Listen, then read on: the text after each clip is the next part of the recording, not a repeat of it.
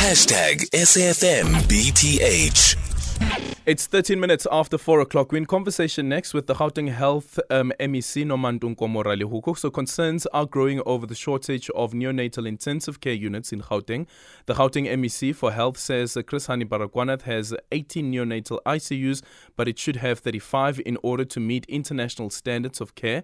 The DA in Gauteng says many other hospitals have shortages of functioning ICU beds, including Pholosong Hospital, uh, George Mukhari, and Charlotte Maxeke. What is the department's plan to deal with this shortage?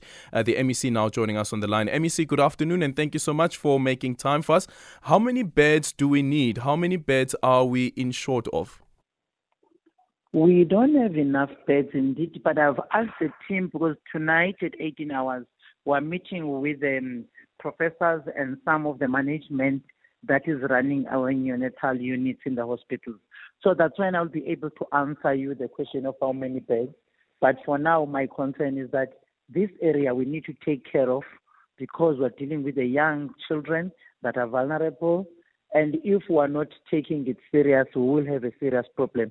In fact, we are even extending in specific areas where we don't have enough beds. We are extending those beds so that we are able to have a bigger ward or bigger units where we have very small, um, where we have small capacity. We are, we are, we are looking into that. And one of the areas indeed is Bara, that is, we're having a lot of children. In fact, we have the highest number of children, that, uh, uh, um, that is that, the highest number at Bara And, um, you know, even Thelle Mogoerane, that is in Vosloorus, it's part of our hospitals that now we are, we've extended the ward neonatal and in Kopanong we are busy extending another ward so that we can have a bigger ward there too. So those are the specific areas that I know that we need a serious attention in terms of our support, including to support our clinicians and our nurses that are there dealing with these children on daily basis. So, so why aren't those issues uh, not having been dealt with, um, considering that these are issues that you know of? What are the bottlenecks? No, I, I will not accuse anyone, I have to be honest with you, but once the number of people grow, uh, the number of women that are giving birth grow, definitely we have a high number of children. But again, our capacity now, in, our, in most of our areas, we have people that um coming in these new informal settlements and others, uh, the, the houses that were being were building around these hospitals. So definitely then the capacity, we need to extend it because sometimes our neonatal will accommodate only 20 young ones. But once we have more people that are coming in a specific area, then you need to extend. For example, today I am I'm here at Moosa because we had a session with the CEOs. But after that session, I, Rahima Moosa is, is a mother and child uh, hospital. But again, if you can go there, you find a lot of children, a lot of women that are here that are pregnant that are going to give birth in the same Rahima Moosa. But again, what we have done is to ask them, we have, now we're busy with the management of Nelson Mandela Children's um, Hospital. Was buying that, in fact, not buying per se, we are taking another wing there, and they have agreed that we are making those arrangements of getting another wing. That will help us to accommodate some of our little ones that their, their mothers gave birth to them now. So those are the plans that I'm doing.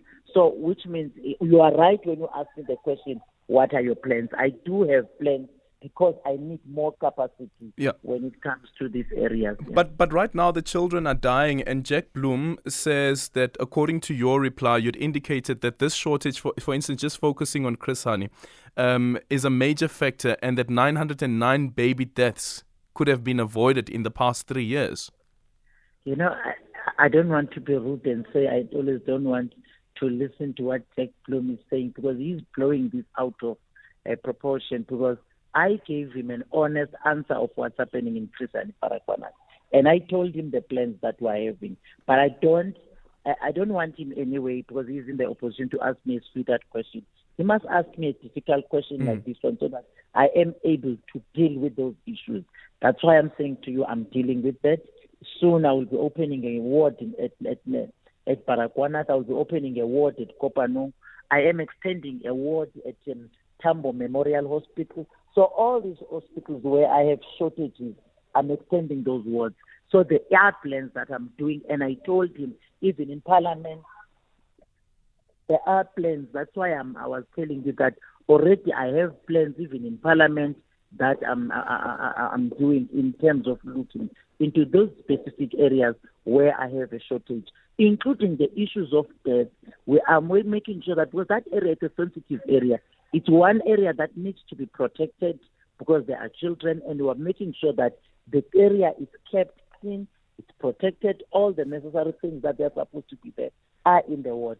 Hence, even tonight, I'm saying 18 hours, I'm having a meeting with the people that are now dealing with these children, young kids, so that we're able to come up with our own plan that will implement it for the whole province. Yeah, but but that again, MEC doesn't deal with the question around accountability. 909 babies, um, and you, according to your response, was that these were deaths that could have been avoided. I was saying that. Remember, uh, I was saying you're right. I was saying that this debt should have been avoided, but we need. That's why today I had a session with the CEOs again. Part of our training that we're doing to the CEOs today is to make sure that they take full responsibility in the management of the hospitals. Because I I picked it up that that's another gap that we've been doing as a province of not training them and telling them their roles and responsibilities. What their roles and responsibilities, what is expected of them in terms of uh, us. That's why everything that I see that is having a weakness on our side, I immediately pick it up and make a plan on that. So these are the plans that I'm having now. Hence, I'm training even CEOs so that they can take work. Yeah, but but still, MEC, that doesn't deal with the question of the 909 baby deaths that could have been avoided. That's 909, over 300 babies who died every year, and then on top of that, Gauteng also faces medical negligence claims because of issues no, like no, these. No, let me tell you, this 900 that Jack is telling you, it's something that has accumulated for the past three years. Yes. It's not only happened in this financial year. Yes. No, uh, that, like I'm, I'm saying, I'm oh, it's past three. it's me, the past three years. Yes. But let me correct you. You can't talk as if it's something that has happened now. It's not. It didn't happen in the 12 months or 24 months. It happened more than 36 months ago. These these these numbers. So in every financial year, unlike we're having those numbers of the children that are dying. This is one hospital that we're speaking let, about, right? Let, let, me, yeah, I know, and let me tell you about Baragwanath Hospital.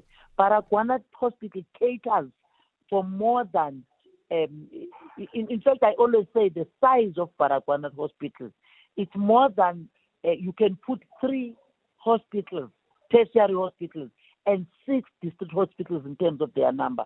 So it's a huge hospital that is not only servicing the citizens of Soweto. We're talking about almost everybody in the Gauteng province goes to Baragwanath Hospital. So you, just can't talk to you as if now it's something that has happened yesterday. And that's what I told him even in Parliament, that you want to mislead people by asking me this question. And I'm giving you the answer, the honest answer of the yes, because I don't want you to say I didn't tell the truth. But in that truth, it must not turn back now, and I will be, now people see us as the people that are irresponsible, like you are doing now. It's unlike we're irresponsible. The clinicians, everybody that is. You are listening to Aldrin Sampear on SAFM. It is 23 minutes after um, after uh, four o'clock. Uh, apologies, uh, we had a problem there. Uh, we're going to see if we can try and get uh, the MEC for Health back. That is uh, the MEC for Health in Gauteng, um, MEC Nomantu Nkomorale, who go around the concerns of a lack of neonatal um, ICU beds in Gauteng. MEC, apologies, we got cut there. Um, you you were still explaining the issue around the size of Baragwanath Hospital and also um, in relation to the 909 baby deaths that could have been avoided? I thought, I thought, Sampear, you will understand really that Baragwanath is the big hospital. It services the community of Gauteng. And it's, it, those children, the, the, the, question that I answered to Jack Bloom was talking to the three financial years. It's not one financial year. And I would want you really to clarify the citizens mm. of hmm. Gauteng. What is it that I've said to Jack? And this question I answered it two months back. And just can't bring this question to yourself and you only interview me now. Because I I thought my interview with you is about the marathon that I've done a day ago on the day of the Nelson Mandela. And I don't like what your team has done of now telling me, asking me about other questions that are not related to that. But okay. I will send you all the technical information that you need about the answer that I gave. So, because clearly Jack didn't give you the right answer. Yeah, uh, ap- apologies for that, MEC. We'll try and find out what happened there with the miscommunication, but we understood that this is the interview that we're going to have focusing on the shortages of neonatal units or un- un- neonatal ICU beds in, in, in, in, in, in Gauteng. But then, in conclusion, then, MEC, again, I'm going to ask the question about. Sambia, that's why I wanted to correct that. It's not true that we don't have, we have a shortage of beds in the whole Gauteng province. We have beds for neonatal. But I'm saying it's the wards that needs to be extended, not beds. Beds are there and we're accommodating all the children that we have. But we're extending even those beds now because we want to have more beds. So I think even the whole angle of my interview now is misleading to everyone. Okay, um, MEC, apologies once again. Um, that was not the reason why we called for the interview or asked for the interview. But can you confirm if Edenvale Hospital has uh, or doesn't have any neonatal ICUs? I will give you the return question, uh, the, the, the, the, whole report of what I'm having here. Let me not give you, because I'm meeting with the team at 18 hours. Then I'll give you the report. Okay, then thank you so much. Um, that is the MEC for um, Health in the Department Oh, sorry, that's the MEC for Health in Gauteng, Nomuntu, Nomuntu, Nomantu, sorry, Nomantu Nkomo-Ralehoko. And uh, according to our request, our request was actually to have an interview with the MEC with regards to the shortages of uh, neonatal um, beds in the province and also the concerns that have been raised about 909 babies who died over the past three years in Gauteng, but specifically at Baragwanath Hospital speaking about one hospital, but as the MEC points out rightfully so, that this is a big hospital. So you can imagine uh, the number of babies that are being born there. However, though, these are 909 lives, as the MEC says, that these deaths could have been avoided. And that's the conversation that we wanted to have with the MEC.